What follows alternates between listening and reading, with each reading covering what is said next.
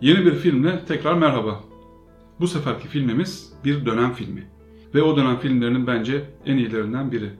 Sessiz sinema döneminden Danimarkalı yönetmen Carl Theodor Dreyer'ın The Passion of Joan of Arc'ını konuşacağız. Türkiye'de hangi isimle gösterildi bu film bilmiyorum ama ben Jean d'Arc'ın çilesi olarak çevirmeyi daha doğru buluyorum. Bazı platformlarda Jean d'Arc'ın tutkusu olarak da gördüm. Film, İngiltere ile Fransa arasında 14. yüzyılda başlayan ve yüzyıl savaşlar olarak adlandırılan savaş sırasında ülkesini korurken İngilizlere esir düşen 19 yaşındaki Fransız azizesi Jean d'Arc'ın kafirlik suçlamasıyla yargılanmasını ve yakılarak ölüme mahkum edilmesini anlatıyor. Filmin çekimleri bir buçuk yıl sürer ve o zaman için muazzam bir bütçe kullanılır film için. Çekimler tamamlandıktan sonra aynı yıl İngiltere ve Fransa'da sansüre uğrar ve yasaklanır.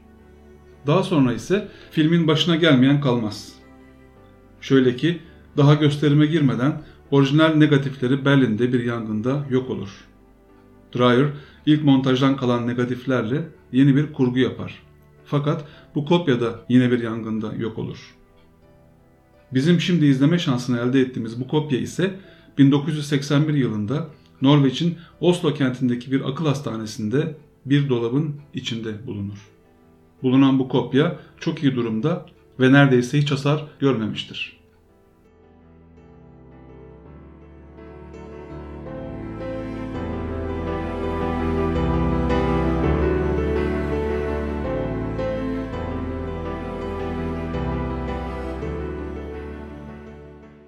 Biraz filmin yönetmeninden bahsedelim.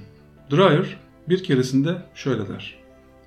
Bilinçli olarak halkı memnun etmek için hiçbir şey yapmam. Sanırım bu sözü filmde yaptıkları ile paralellik içeriyor. Jean d'Arc'ın Çilesi onun son sessiz filmi. Dreyer filminin hiçbir müzik çalınmadan gösterilmesini ister. Böylece izleyenlerin filme daha iyi odaklanacaklarını veya hissedeceklerini düşünür. O zamanlar sinema salonları sessiz filmleri salonların büyüklüklerine göre bazen bir orkestra ile bazen de sadece bir piyano ile gösterirlerdi. Jean d'Arc'ın Çilesi, Dreyer filmlerini izlemek için iyi bir başlangıç olabilir. Sessiz sinema çağının çok güzel bir örneği olarak. Dreyer, oyunculuk hakkında şöyle der. Sanatçı, yaşamı ama iç yaşamı tanımlamalı. Dışarıdan görüneni değil. Bunu bu filminde yaptığı ve o zaman için bir devrim niteliğinde olan yakın çekimler ile gösterir. Ayrıca oyuncularının hiçbir şekilde makyaj yapmalarını istemez. Böylece yakın çekimlerde yüz ifadelerinin daha doğru ve çarpıcı görüneceğini düşünür. Sessiz sinemanın olmazsa olmazı olan makyaj, hatta aşırı makyajın yapıldığı bir dönemde böyle yapar filmlerini.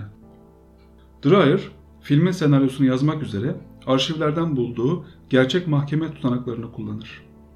Kilisenin tuttuğu bu detaylı tutanaklarda her şeyi en ince detayına kadar bulur.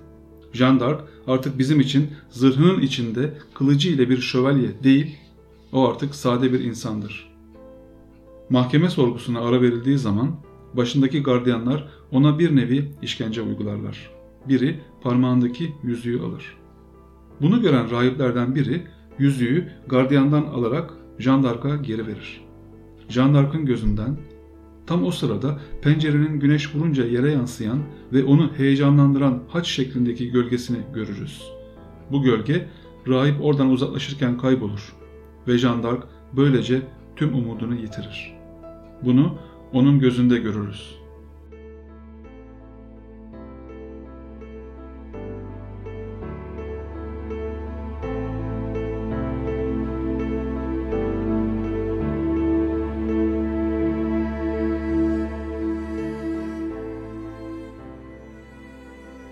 Film için yapılan yorumların hemen hepsi kadın oyuncunun iri gözlerinin ön plana çıktığı, karakteristik yüzü ile bir insanın çektiği acıyı ne kadar başarılı verdiğini anlatır.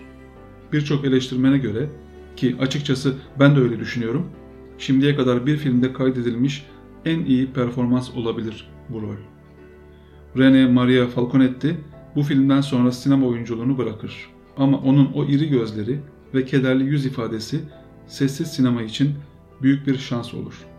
Dreyer, Falconetti'ye bir komedi tiyatrosunda denk geldiğini ve görür görmez çarpıldığını, yüzünde sadelik, kişilik ve acıyı gördüğünü söyler. Jean d'Arc'ı filmde zırhlar içinde savaşan bir kahraman olarak görmeyiz. O, duruşma boyunca hatta infaz sırasında dahi bilgece, saf ve alçak gönüllü davranır. Jean d'Arc'ı tam anladığımızı sandığımız bir anda Dreyer tüm zemini kaydırıyor ve farklı baktırıyor bize. Bunu hem Falconetti'nin yakın çekimlerde değişen yüz ifadesiyle yani görsel olarak hem de kullandığı ve normal çekim standardı olan 180 derece kuralını yerle bir ederek yapıyor. Normal bir çekimde eğer iki kişiyi çekiyorsanız kamerayı o iki kişiyi görecek şekilde 180 derece içinde oynatabilirsiniz. Bu çoğunlukla uygulan genel bir sinema kuralıdır. İzleyenin kendi konumunu kaybetmemesini sağlar. Dreyer bu kuralı çok takmıyor bu filmde.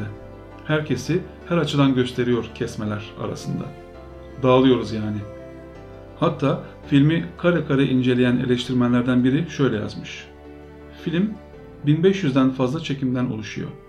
Bu kesmelerden 30'dan daha azı bir figürü diğerine taşıyor. 15'ten azı da hareketle eşleşiyor. Filmi kare kare durdurup izlemek çok keyifli olmayabilir. Aklıma Jeff Dyer'ın Zona'sı geldi. O da Tarkovski'nin Stalker filmini kare kare anlatır Zona adlı kitabında. Gerçi filmi defalarca izleyince bu tür kitapları okumak daha bir keyifli olabiliyor. Tabii ki bana göre.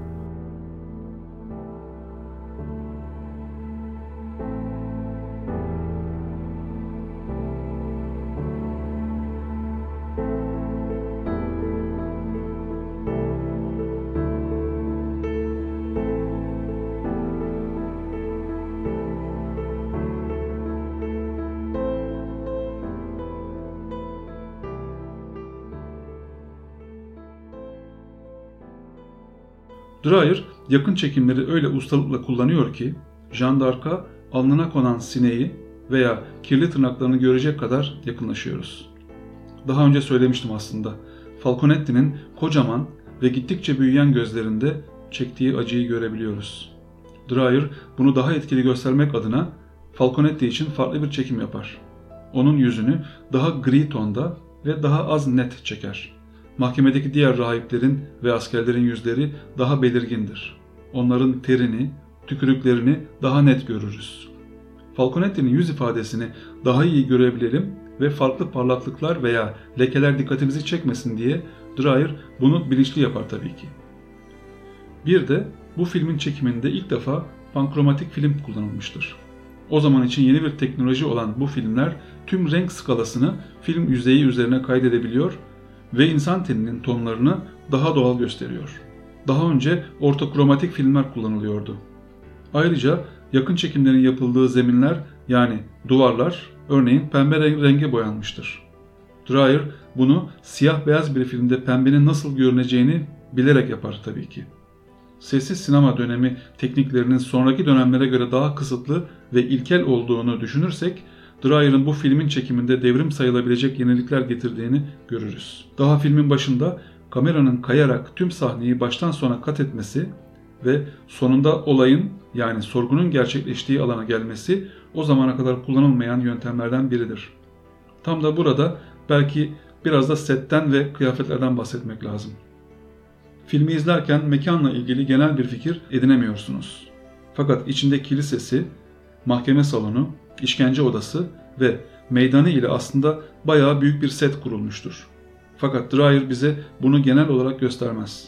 Hatta mekanın tümünü anlamamızı bilinçli bir şekilde istemez. Bizim bir kahraman veya azize olarak değil ama bir insan olarak Jean d'Arc'a odaklanmamızı ister. Tüm bu klostrofobik çekimlerin bence amacı bu. Döneme göre çok büyük bir bütçeyle çekilen film için kurulan set öyle plastik duvarlardan değil normal betondan yapılan yapılardan oluşur.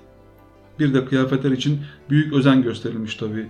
Tamamen o döneme ait kıyafetler sanki bizi gerçekten orta çağa götürüyor.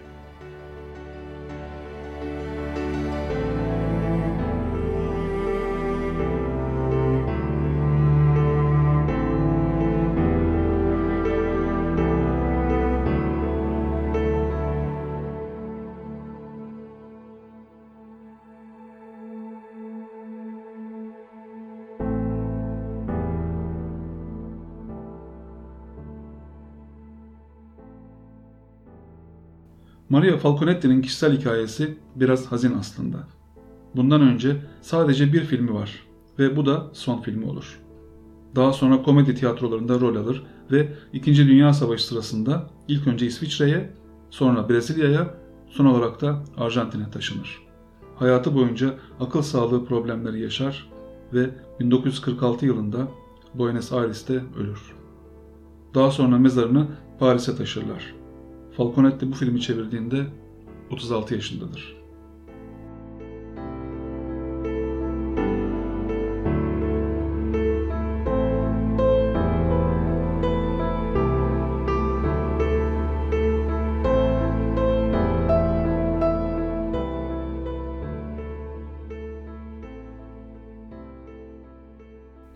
The Passion of Joan of Arc bir dönemin en önemli filmlerinden biri. Filmin 2018 yılında Toronto Uluslararası Film Festivali'ndeki gösterimi öncesi Bellatar'ın konuşmasını izledim. Ve onun kelimeleriyle söylersem saf bir film Jean d'Arc'ın çilesi. Sinemanın en saf hali, özü. Yine aynı konuşmada Bellatar kendi tüm zamanların en iyi filmleri listesinde bu filmin ilk onda olduğunu söyleyince çok sevindim açıkçası. Çünkü benim listemde de öyle. Sadece sinema izlemek istiyorsanız, insanı görmek istiyorsanız siz de izleyin. Çünkü sinema bence göze hitap eder. Söze gerek yoktur. Karşımızdakinin ne hissettiğini iyice anlamak için gözünün içine bakarız. Maria Falconetti bize bunu gösteriyor.